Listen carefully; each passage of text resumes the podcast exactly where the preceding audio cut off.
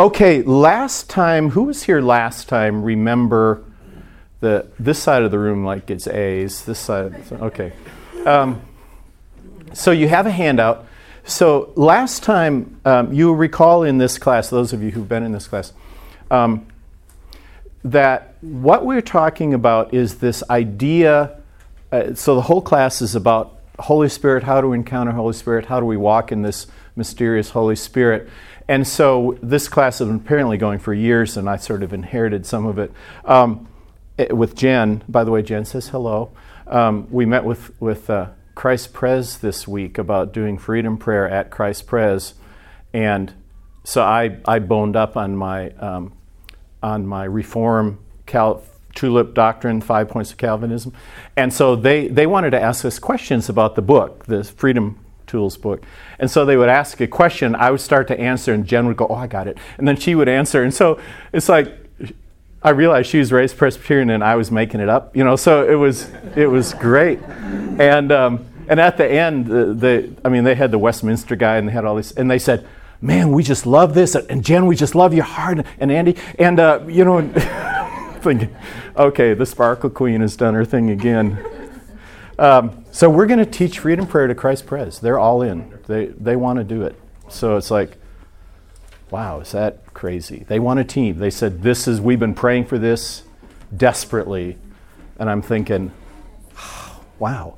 So so we've been doing some of that stuff here, which is is in Romans 8 it says, if by the Spirit you put into death the deeds of the flesh, you'll live. So how do we do that? We've been talking about that. So most so we're down to the last two weeks. And so most of the time we have talked about how we how we encounter Holy Spirit, how we understand, how do we in real time take things to God, how do we hear from God, um, how do we connect with God? Maybe maybe we spent most of our life thinking is pretty mysterious. He's loving, he's good, but pretty mysterious.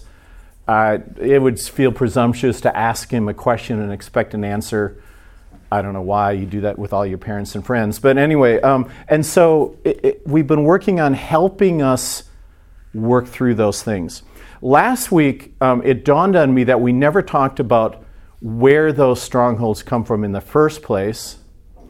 We never talked about the kind of the dark side, uh, the the influence of we'll just use Satan, but what we mean is the dark world, whatever that means to you. And I, I don't mean to get into theology. I could but I don't want to because because we all have different ideas. But but it's pretty clear in Scripture that we have a dark enemy who who wants to steal, kill, and destroy from us. And and it's also pretty clear if you look at the top verse um, here in the handout. It says, "Though we walk in the flesh, we don't war according to the flesh." The weapons of our warfare are not of the flesh, they're mighty through God for the destruction of strongholds. And a stronghold is a place in me that I don't fully control. It's a temper that gets out of hand, it's fears that dominate. There, there are things in me that they're not sanctified, they're not fully in my control, and that's called a stronghold. And we talked about last week how that gets built. It says, We are destroying speculations and every lofty thing raised up against the knowledge of God, and we're taking one out of every 10,000 thoughts captive to the obedience to Christ. Yeah, okay, so you're giggling. Right, because because the reality, that's kind of how we are, but this says you're taking every thought captive to the obedience to Christ. And the first thought we normally have is, that's impossible. Um, and so, um, so I buzzed through this uh, in super fast Yankee on drugs speed last week to try to get through it because I thought it was my last week. And then I was reminded by Jeannie that we had two more weeks. So everybody said, said um, we need to slow down and go back through this again, especially the end. And that's what we're going to do today. And if we need to do next week on that, we'll do that as well. Um, and so I had my Bible last week, and um, can you let him in? Let your father in law in? Let your dad in? Sorry. Um, oh, there he is. Um, so I had in my Bible, and so, so I have the same Bible that I got the day I was saved. Okay? Uh, it, it has been re- recovered a couple times, not because I'm so diligent always in it. One, because it fell off the top of my car as I drove away and got hit by four or five other cars. And so I'm walking along the highway picking up pages of my Bible in the ditch. Um, but, but on the side of it, it says 112977, which is the day I first heard this teaching and it revolutionized my walk. It, it was like, finally, somebody's given me an M16 and ammunition. Heck yeah. You know, that, that was kind of how I felt about it. And so, so we're going to talk uh, some more about this um, today. Yeah, and so if you look down in the second paragraph, the battleground is in the mind, and this is all downloadable. You got the link for this was a 12 pager. I just gave the last couple pages. Um, and so it says uh, Satan has a strategy. We talk about his strategy is, is to find the place in us that most represents the Lord. In Ephesians 4, it's called the metron, the measure of God that's been measured out in us. And that's what he's after. So your life is not wheel of misfortune. It's not random, but, but actually he's after a certain thing in you. The place in you that is your greatest strength in the Lord, your gifting in the Lord. Um, and it also says here that we're not unaware of his methodia, which is schemes, wiles, word noema. So he uses temptations and trials, and they're both designed to push us over the cliff. A, a trial just kicks us over the cliff, a temptation lures us over the cliff if we can't be kicked as easily, but over the cliff is the goal. Um, we talked last time that um, if Satan were to pop into your head or into your vision and say, I'm Satan, I'm here to kill, steal, and destroy, drag you over the cliff, and send you screaming to hell, we would run in terror. We would become the most fervent Christians you've ever heard of. And so he doesn't do that. So he uses disguise. It says he disguises himself as an angel of light. He says that his servants are disguised, that there are doctrines of demons. Uh, Doctrines? Okay, doctrines. So he disguises his, his deception as a spiritual doctrine sometimes, um, deceiving spirits. And so there, there's all this. So you can read, you know, 50 places in the New Testament about that happening. Um, don't let the sun go down in your anger. Don't give the devil ground. What's it? Right.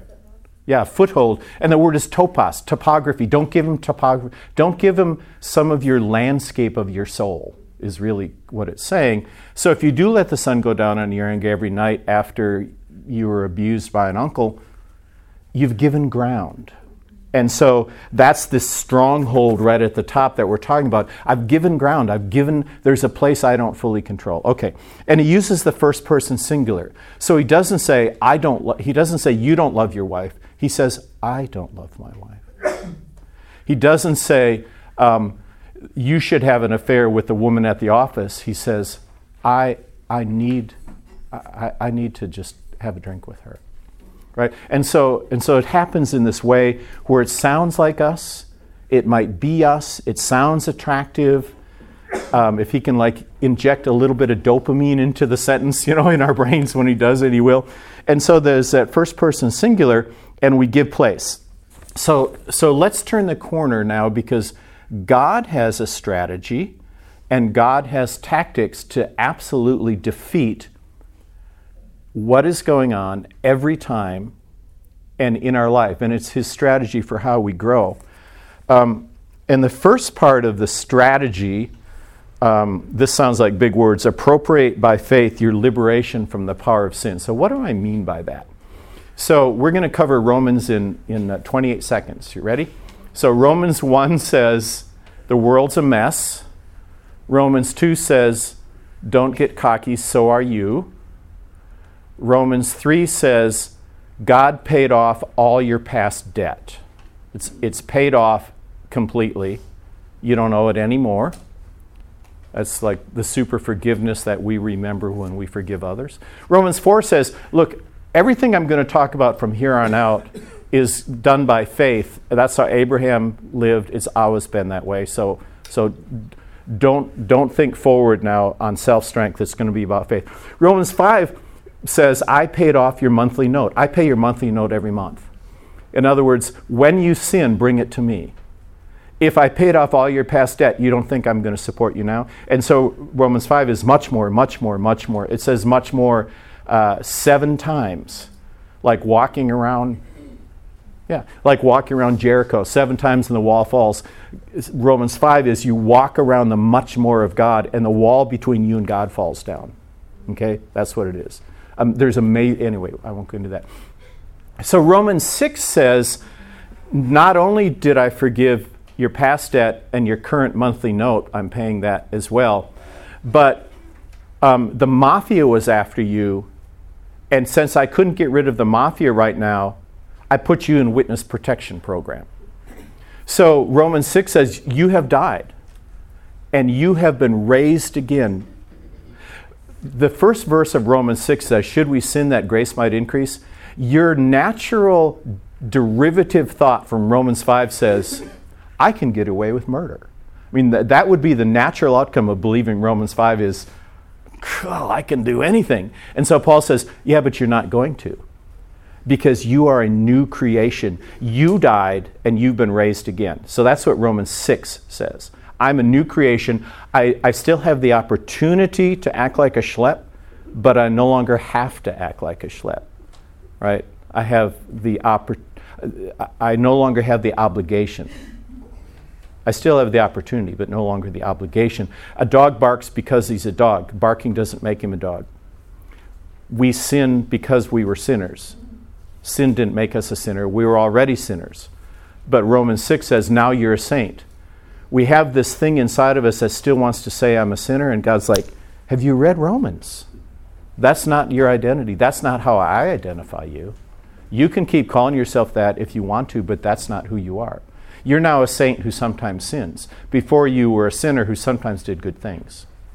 Sometimes the dog treat, acts right, you know, but you can dress it up and sit it at the table and train it to use silverware, but it will always be a dog. But now we're not dogs. Now we're children of God, Holy Spirit inside of us. So then Romans 7 says, Oh, the law was after you too, not just the mafia. So I hid you from the law. So Romans 7 says the law wasn't going anywhere, just like sin wasn't going anywhere. So in your death, I freed you from the law. You are no longer under obligation to keep the law because you couldn't. It was, a, it was a husband who was too perfect to live with, right?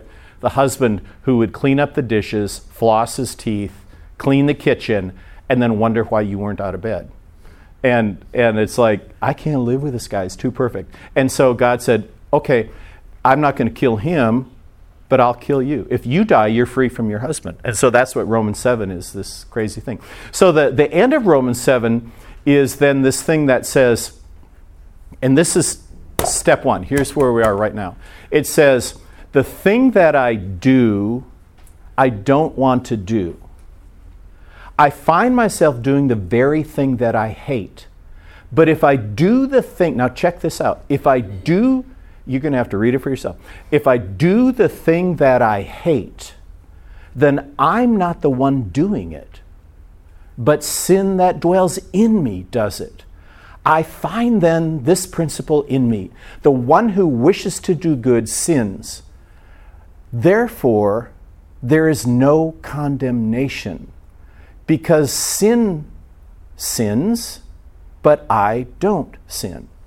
There, if Paul hadn't said it, I would have called it heresy because it's too good. God says, look, when you sin, there's a me and a not me inside of you. And not me wants to sin, and me wants to obey God. And when not me sin, um, can you? When not me sins, God says, I don't condemn you. Because it's not you doing there's this sin principle in you. It's like it's strapped to you. You've got this evil twin who does stuff you know whatever however you want to call it. Um, and god says it's not you sinning. You are not a sinner and you're free from sin. Okay? So then so then romans 8 starts just like romans 6 starts with should we sin that grace may increase the logical deduction from romans all the way up through romans 7 is there is therefore now no condemnation step one appropriate by faith your liberation from the power of sin is this idea that I am a born again new creation who doesn't have to sin. So I can come at temptation from the high ground of the victory of Christ. Uh, in the handout uh, that you can download, there's like 17 verses that all say, Satan has been defeated. He's been defeated. He's been crushed. He's been defeated. He's powerless. He's powerless. He's powerless. And so the idea is number one, I need to understand my identity.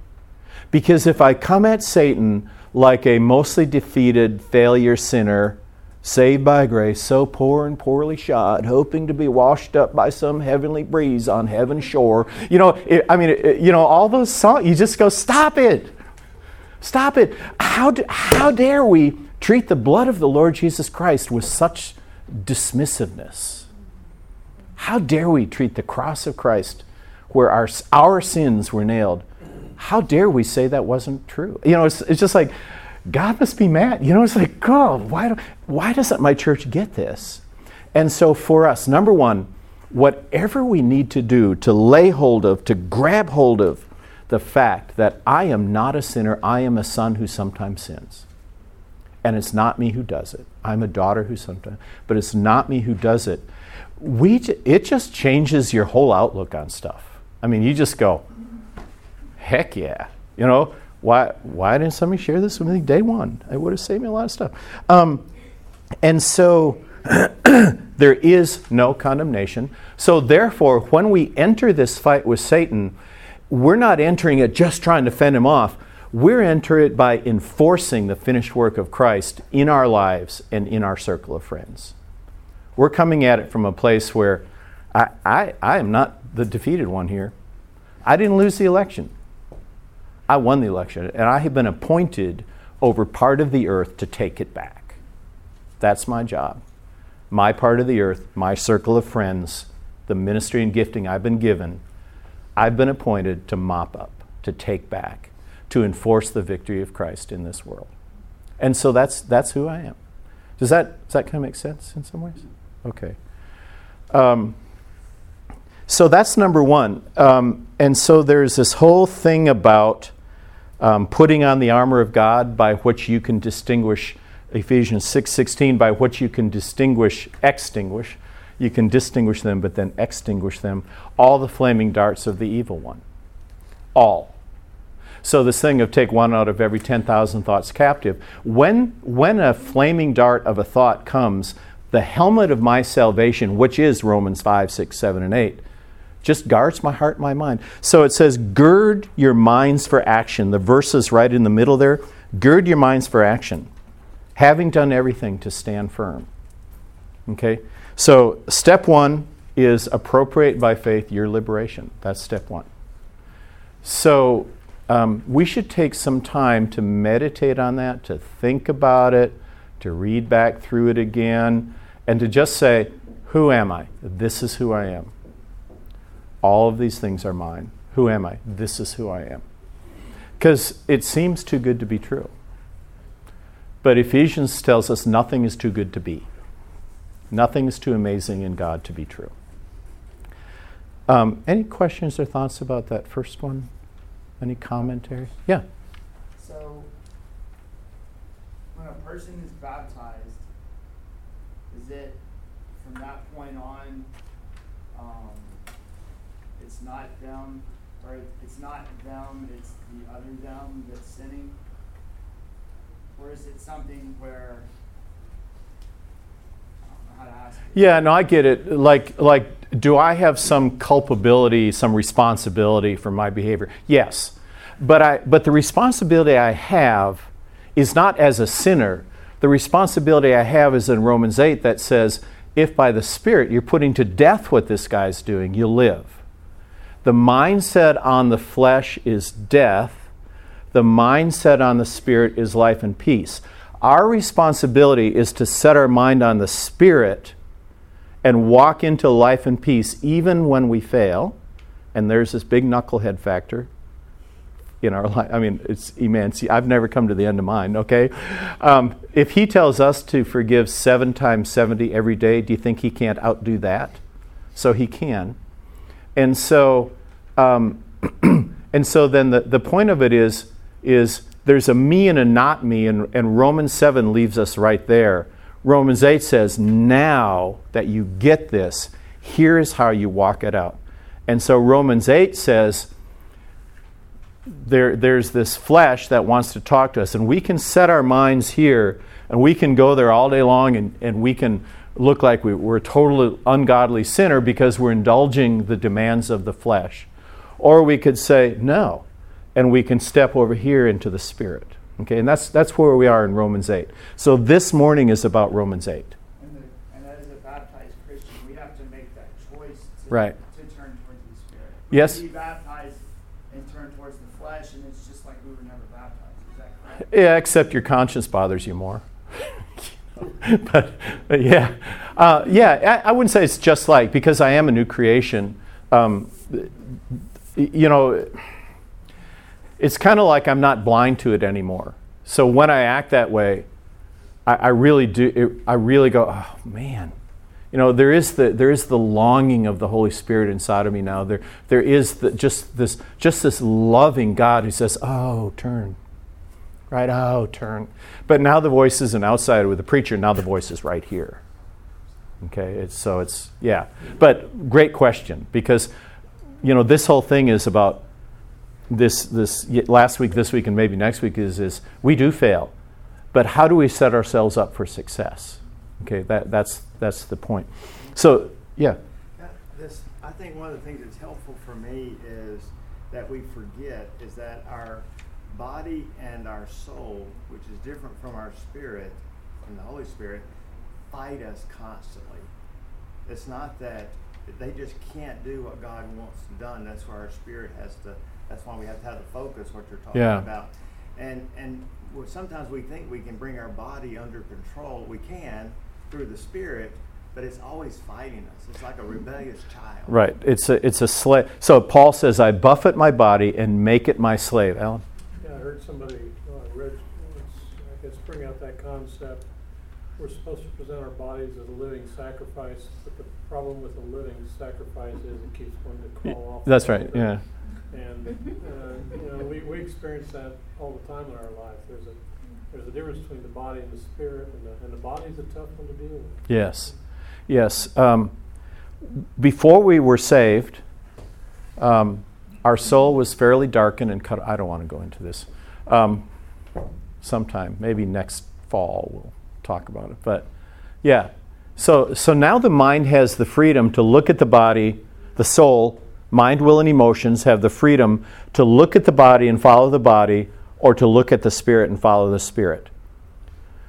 The spirit is the child king within us. The soul is the steward, and the body is the slave within us. And when we see it that way, then the mind is the steward who carries out the desires of the spirit within us and puts feet to them, puts steps to them, figures out how to carry it out. We're, we're, we're talking to souls now when we talk about these steps. Soul, these are the steps that you need to put into place, but please be led by the Spirit when you do this. Right? Please be led. Jim.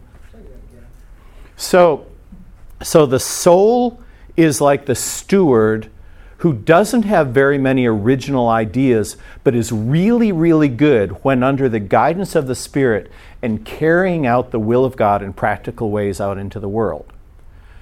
As many as are led by the Spirit of God, they are the sons of God. And what God desires is for the Spirit inside of us, who is indwelt by the Holy Spirit, and unless you become like a child, well, he's not talking about becoming immature. He's talking about becoming where you will believe God every time he speaks to you on the inside. Our spirit, in a sense, is like a child.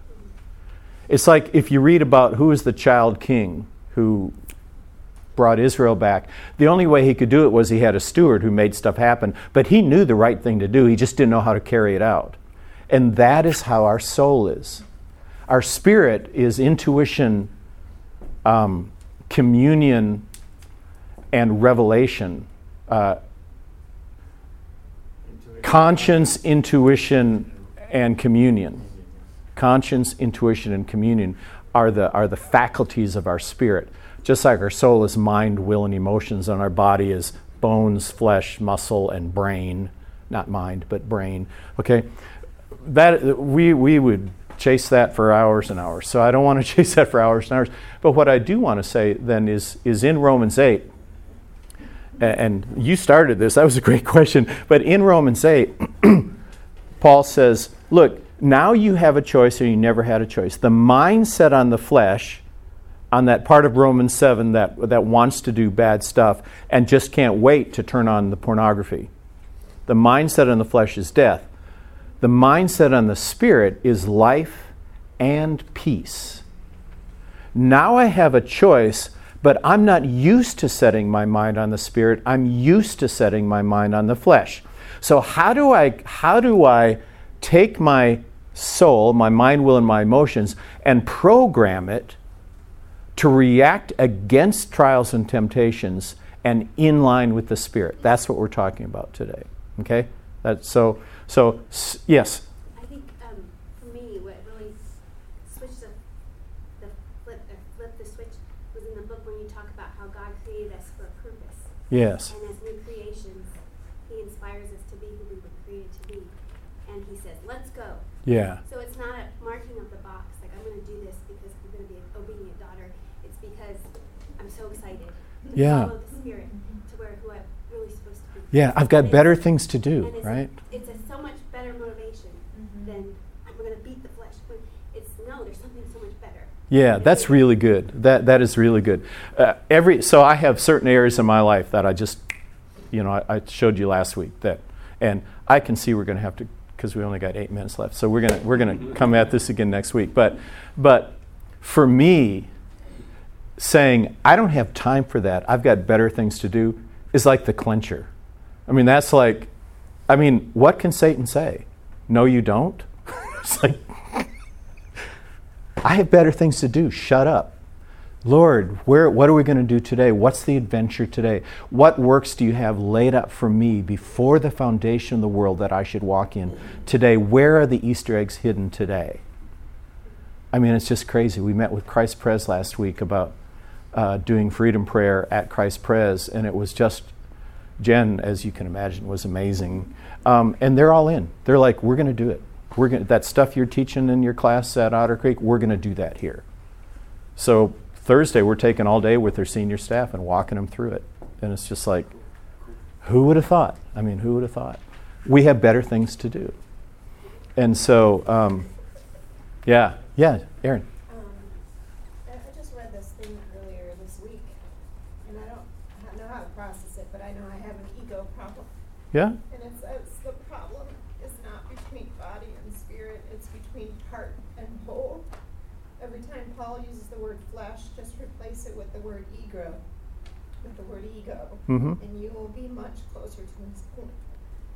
So I'm not sure how the part and whole thing, but I know I have an ego problem. An ego problem. And when you say ego, is that there is that a self-image problem, or is that my ego wants to dominate everything I do? Maybe both. Yeah. Okay. Well, yeah, that's something to deal with, you know, together alone kind of a thing, okay? But that's, thank you. You and Jen just become best friends. Because, uh, yeah. So, um, so back to step one. Step one is, is, to, is to get this place where God has positioned me. I'm positioned in a victory stance with a new identity and complete weaponry and armor to succeed. He has set me up for success, not for failure. He has set me up for taking back places of darkness that when I encounter them and I get this sense, oh, this is one of mine. This is, it's like when they took the promised land and Caleb goes, I want that mountain. Right? He says, That's mine. And he says, Anybody who wants to come, come. I'm an 80 year old man and I'm about to kick butt because I want that mountain where the grapes of Eshcol grow. And he took it, right? There are places in our life, oh, okay, yeah, stop. There are places in our life where you just go, that's mine, and I'm taking it back. My family is mine, I'm taking it back. The, you know, this is mine, and I'm taking it back. This thing in me that, that was put there um, in my growing up years, that is going. It's going, going, gone, and I'm taking back my life. Okay? I mean, that's, you know, there's this fierceness about, about the battle, about taking every thought captive, about girding our minds for action, about putting on the armor of God. There's a fierceness about it because we see in our own lives and in the lives of others around us the desperate loss that takes place when we as Christians are passive and think that we're sinners and are ill equipped to fight the battle of temptation, test, and trial, not just in ourselves, but in organizations, in churches, at a university, in policy making. This, is, this isn't just a personal battle, it can be a corporate battle. What do you mean? Um, On the corporate level, what would be like an example? Well, um, so uh, so I'm up in Cleveland, Ohio, meeting with. Um, yeah, that'll be a good story. So I'm meeting with the director of water and sewer for 61 cities and 10 counties, trying to clean up, uh, and and they're trying to decide what to do because they had a river catch on fire. You know, it's like, what do you put a river out with? Water? You know and so i'm sitting there and, and i'm asking them questions and i have like my best suit on kind of a thing. And i'm asking them questions but i'm all I, i'm i always listen. And so god says to me and i know that sometimes you go wait he just said god says. So i let me express it the way i always feel it is i felt like god might be saying that the director of water and sewer irwin who'd been there 35 years I suddenly knew his childhood. Okay, we got to agree that I don't cry. so I knew his childhood, and I knew he swam in Lake Erie, and I knew he was desperate that his grandkids could swim Lake Erie. Okay, I just, I just suddenly knew that. Okay, and so right when I knew that, he goes, Reese, you've been sitting here for, you know, three hours asking us staff questions. You haven't said anything worth paying you for. I mean, he's a crotchety old coot, and uh, but a great guy. And he said, "What do you think?" And I said, "Erwin, I think I just got one job." And you could just everybody set their pens down and lean forward. I mean, the, it was, you know, finance director and director of is. And I said, as a as a kid, you swam in Lake Erie, and you're afraid the future generations won't be able to swim in Lake Erie. I said, My job is to figure out how that doesn't happen. And he, he says, Meeting adjourned. He says, Do you want to go to lunch? I said, Yeah. So we go to lunch, and we're sitting there, and he goes, How did you know that? And, uh, you know, Holy Spirit doesn't need credit if it's weird to give him credit. Uh, and I said, well, it just, you know, it just seemed, you know, it just, it's just like, it just seemed like the right thing to say, you know. And he goes, that's exactly the truth. He goes, That's the heart. I mean, you got past all the BS and got to the heart of my issue, which is how are we going to do this? And I said, I think I know how. I think I can help you. He goes, Give me a proposal tomorrow. So we go home. I go home. I write a proposal for, I don't know, $250,000, which was 100000 more than I thought I would need to help him. But I heard he was hard to work with and a lot of demands. I go back, I give it to him, we meet for 15 minutes. He looks at it, he crosses off 250,000 and writes 400,000. We want you around. And hands it to his secretary and said, Get him a contract. Okay, fast forward to today, and one of my best friends is now the director. She and I are, are totally close, and they are literally turning that whole six county area around. It, th- there's radical change going on and, and they're using it to create green jobs, sustainable design, bring Cleveland back. All these good things are happening, okay? And it happened because Holy Spirit said one thing. Okay, and you go, okay, does that have, you always tell your best stories, okay? There's other stories where I say something, they go, shut up. Okay, so, so but you always tell your best because we're called not just to change our lives, but to change institutions, to change family lines, to, to change the heritage of our family line. We're the ones who are called to do that. And, we're, and we can do that. We're supposed to do that. And so the, the thing, uh, th- so let me just say one more sentence. So the thing that I'm, I'm sharing is how I got started in 77 going, I'm going to start with my life. How do I do this in my life and tear down strongholds? And then, Holy Spirit, if by the Spirit we're putting to death the deeds of corporate flesh, the corporation will live. Right? Okay, Carrie? Uh, starting back in seventy-seven, you were, uh, Young. you were a neophyte with regard to doing what you're talking about. Yeah.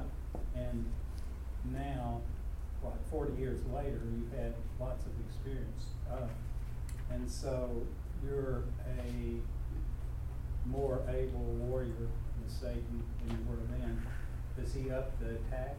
Is he, is the attack more concentrated with him now because he can take you down? when you look at the lives of fairly great men, not putting myself in that category, the thing that wipes them out is our sex with the secretary, with the church secretary, stealing money from.